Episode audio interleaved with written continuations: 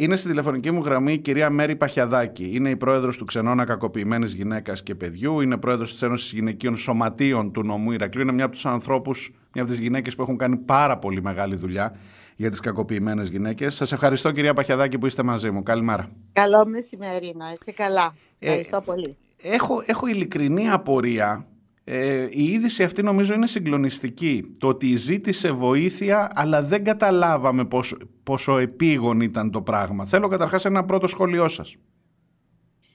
Το σχόλιο μου είναι ότι πρέπει πάντα να γίνεται εκτίμηση κινδύνου.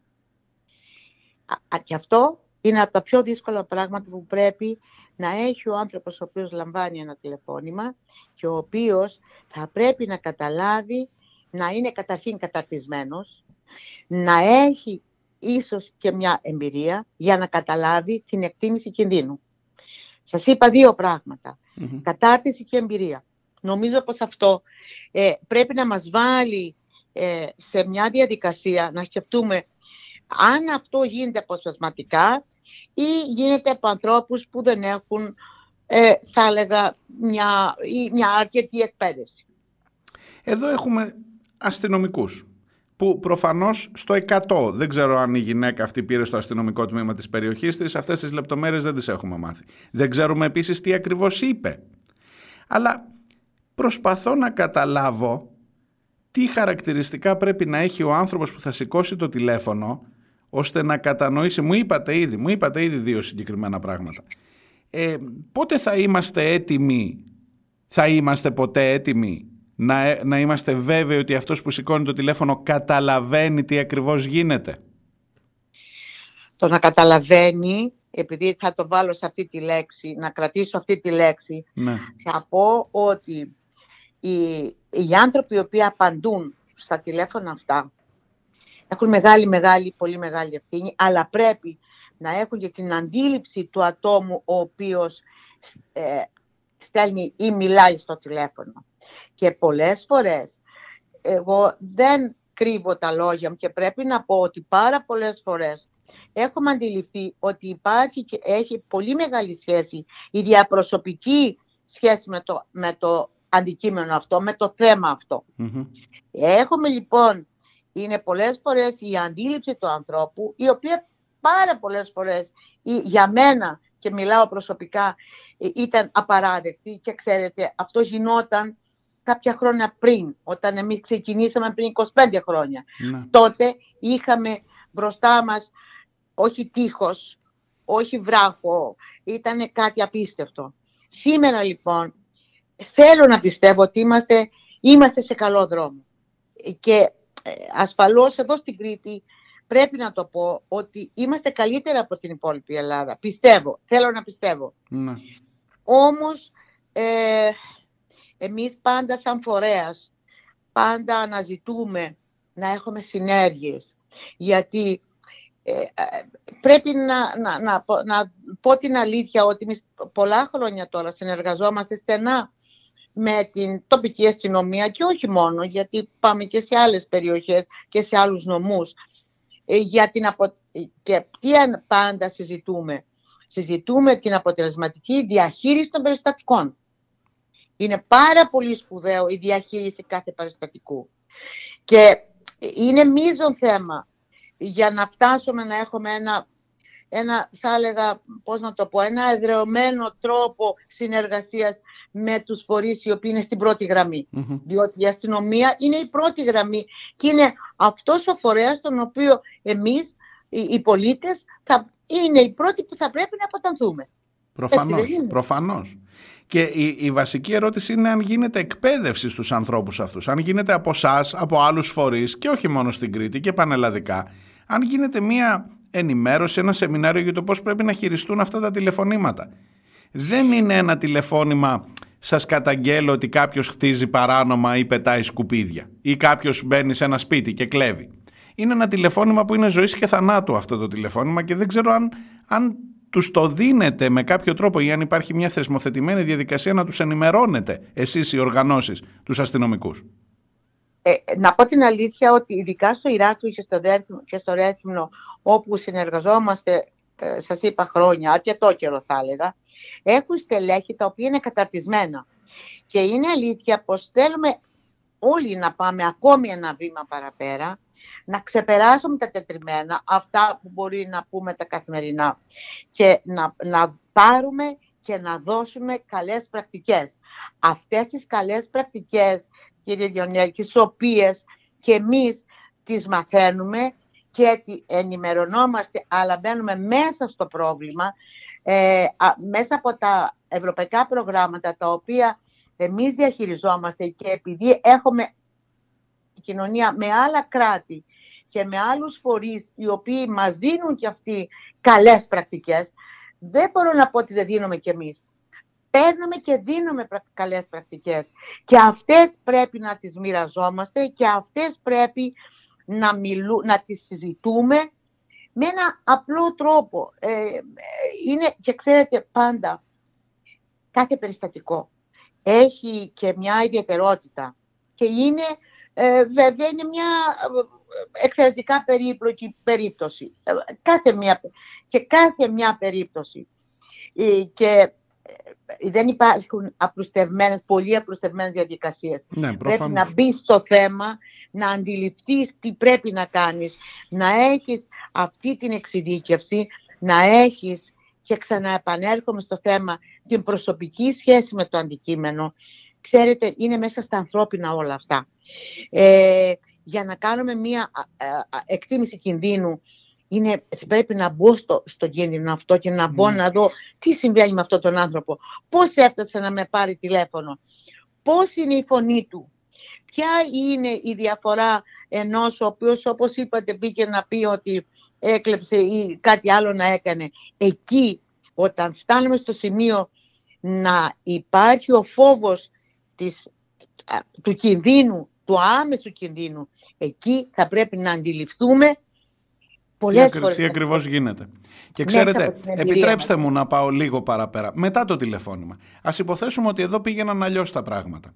Ε, και στέλνανε, τι, τι θα γινότανε στην καλύτερη περίπτωση, το αστυνομικό τμήμα της Σαλαμίνας ή όπου εν πάση περιπτώσει βρισκόταν, θα έστελνε ένα περιπολικό στο σπίτι για να δει τι γίνεται. Στο σπίτι θα είχες την καταγγελία ενδεχομένως, δεν έχεις κάτι απτό, δεν, δεν έχεις δικαίωμα να συλλάβεις κάποιον, δεν έχει γίνει κάτι εκείνη την ώρα, δεν είναι παυτοφόρο. Θα γινόταν μια σύσταση, θα έφευγε και μετά από τρεις μέρες μπορεί πάλι να ήταν νεκρή η γυναίκα αυτή. Θέλω να πω, πρακτικά μπορεί να υπάρξει με, με την απειλή και μόνο πώς θα γλιτώναμε αυτή τη γυναίκα; Μιλώ για τη μία συγκεκριμένη περίπτωση από τις δεκάδες που βλέπουμε καθημερινά πρακτικά, κύριε Διονέλη, δεν μπορεί να κινηθεί ο αστυνομικός και να μπει στο σπίτι, το ξέρουμε, εάν δεν έχει τη σύμφωνη γνώμη της εισαγγελίας. Ναι. Αυτό είναι ένα βασικό στοιχείο.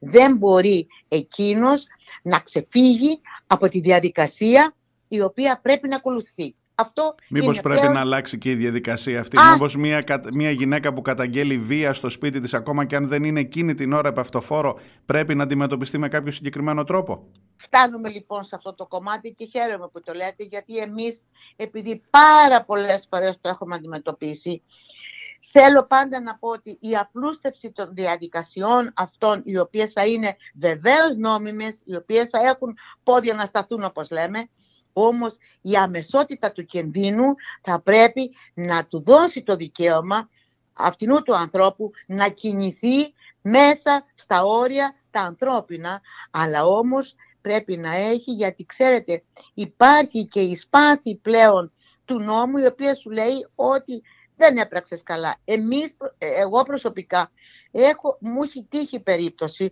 όπου ήμουν μαζί εκεί, γιατί είχα φωνάξει εγώ την αστυνομία να έρθει, δεν μπορούσαν να σπάσουν την πόρτα εάν εκείνη τη στιγμή ήταν μια ησυχία. Ναι. Οι γειτόνοι που μας το είπανε, ε, μας είπαν γίνεται χαμός. Την ώρα εκείνη, ε, τώρα, τι κάνεις πρέπει άμεσα, όμως εκεί θα κινηθεί η διαδικασία άμεσα κύριε Διονέλη. Δεν μπορεί να τα αφήσουμε. Είναι θέμα ζωής και θανάτου που είπατε. Πρέπει να υπάρχει αμεσότητα στις υπηρεσίες και στις υπηρεσίες της πρώτης γραμμής που σας είπα. Πρέπει να υπάρχουν συνέργειες. Οι συνέργειες όμως γίνονται από ανθρώπους. οι άνθρωποι αυτοί οι οποίοι κάθονται στις καρέκλες ή είναι μακριά από το γεγονός θα πρέπει να έχουν εξασφαλίσει ένα τρόπο ο οποίος θα φέρει αυτή την αμεσότητα. Άρα έχουμε να κάνουμε πάρα πολλά και σε επίπεδο εκπαίδευσης, ενημέρωσης και σε επίπεδο ε, νομοθετικού πλαισίου, αν καταλαβαίνω καλά, και θεσμικού πλαισίου. Γιατί, ναι, το καταλαβαίνω. Αν δεν γίνεται ένα επεισόδιο, το, το, το, νιώθω και εγώ, το βλέπω σαν δημοσιογράφος. Δεν, δεν έχεις δικαίωμα να μπεις μέσα στο σπίτι μου. Δεν ακούγεται κάτι, δεν έχεις κάποιο λόγο, δεν έχεις δικαίωμα να σπάσεις την πόρτα. Αλλά τελικά μπορεί να έχεις μια γυναίκα νεκρή μετά από δύο μέρες αυτό είναι ένα δεδομένο το οποίο θα πρέπει να εξεταστεί με σοβαρότητα και με τέτοια ε, ε, υπευθυνότητα ότι αυτές οι περιπτώσεις μπορεί να συμβούν. Εμείς δεν λέμε το καθιερωμένο, το καθημερινό, είναι αυτό το οποίο θα πρέπει να γίνει αυτή η εκτίμηση κινδύνου που είπαμε προηγουμένως, γιατί η εκτίμηση κινδύνου γίνεται από κάποιους άλλους ανθρώπους. Προφανώς, Πρέπει να έχουν κάτι στα χέρια τους.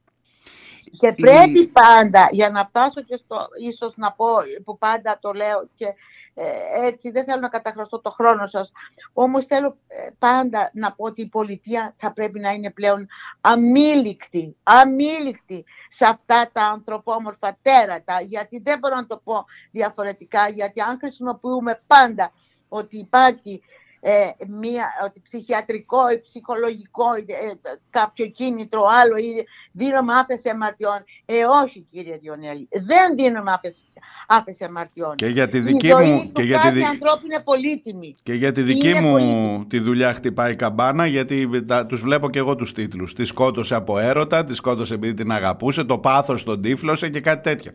Αφήστε, είναι μεγάλη συζήτηση και αυτό στο, στο, στο κομμάτι της ενημέρωσης. Ναι. Γιατί ε, πολλές φορές θυμώνω ε, ε, βλέποντας τόσα περιστατικά και ε, βλέποντας ότι κάπου κουτσένομαι. Ναι. Αυτό το κομμάτι αυτό θα πρέπει να κλείσει επιτέλους από την εμείς δεν νομοθετούμε. Ε, όμως μπορούμε να κρίνουμε ορισμένα πράγματα και πρέπει κάποιοι άνθρωποι να μας παίρνουν στα σοβαρά και να βλέπουν τους κινδύνους όπως τα βλέπουν αλλού. Ε, το φαινόμενο αυτό υπάρχει παντού. Υπάρχουν όμως ασφαλιστικές δικλείδες τις οποίες θα πρέπει όλη η πολιτεία και οι φορείς όλοι να χρησιμοποιήσουν. Τελευταία ερώτηση για να μην σας κουράζω και περισσότερο. Ε, η, κοινωνία των, η κοινωνία γενικά, το, ο γείτονας. Οι φορείς, σαν τους δικούς σας φορείς, υπάρχουν γραμμές. Η γραμμή ελπίδας η δική σας είναι 801 11 16.000. Είμαι σίγουρος ότι αν η Γεωργία είχε πάρει σε εσάς τηλέφωνο, θα ήταν αλλιώς τα πράγματα. Ε, και δεν είναι μόνο η δική σας γραμμή, υπάρχουν και άλλες. Οι, οι φορείς αυτοί και η κοινωνία η τοπική, εκεί που ξέρουν που βλέπουν, βλέπω στο, στο ακούω φωνές από το διπλανό διαμέρισμα, ξέρω ότι κάτι γίνεται. Ε, έχω να παίξω ένα ρόλο, ίσως σημαντικότερο ακόμα και της αστυνομίας. Πώς είναι δυνατόν να απολαμβάνουμε πρακτικές κακοποιήσεις και εμείς να μην αντιδρούμε; Ή μια ε, ε, εικόνα ενός παιδιού που δεν το βλέπω είναι αόρατο όμως τα ακούω συνεχώς να κλαίει; Ε, νομίζω ότι σε αυτό το κομμάτι πλέον δεν φοβάται, θα πρέπει μάλλον να μην φοβάται πλέον ο κάθε ένας που αυτό που σας είπα όταν ακούσει και γίνεται. Όχι όμως στο βαθμό που θα ήθελε κανείς και κάποιοι άνθρωποι που εμπεστοποιούνται και ξέρουν ότι στο διπλανό σπίτι κάτι συμβαίνει. Έχω, έχουμε πάντα την ίδια άποψη ότι θα πρέπει να μιλούμε. Και ο φόβος πλέον είναι αυτός ο οποίος μας κάνει και τους ίδιους, ε, τα ίδια τα θύματα και τους γειτόνους οποιοδήποτε το συγγενικό περιβάλλον. Πάντα υπάρχει φόβος. Έχουμε όμως κάτι, ε, κάνει, έχει γίνει κάτι πάρα πολύ καλό και να μην το ξεχνούμε ότι γίνεται πλέον μια καταγγελία η οποία μπορεί να είναι Και να, πριν κλείσω να σας πω ότι εδώ στο Ηράκλειο κάνουν πάρα πολύ καλή δουλειά το τμήμα ενδοικογενειακής βίας. Όμως έχουν και αυτοί ένα κομμάτι το οποίο περιλαμβάνει τη δική τους την ευθύνη. Τα υπόλοιπα θα πρέπει να τα πάρουν άλλοι. Ε, το ότι γίνεται καλή δουλειά είναι πάρα πολύ σπουδαίο και είναι ένα βήμα στο παραπέρα που θέλουμε όλοι. Μάλιστα. Για να γλιτώνουν άνθρωποι, για να γλιτώνουν ανθρώπινες ζωές, για να γλιτώνουν γυναίκες. Σας ευχαριστώ πάρα πολύ κυρία Παχιαδάκη. Καλή σας μέρα.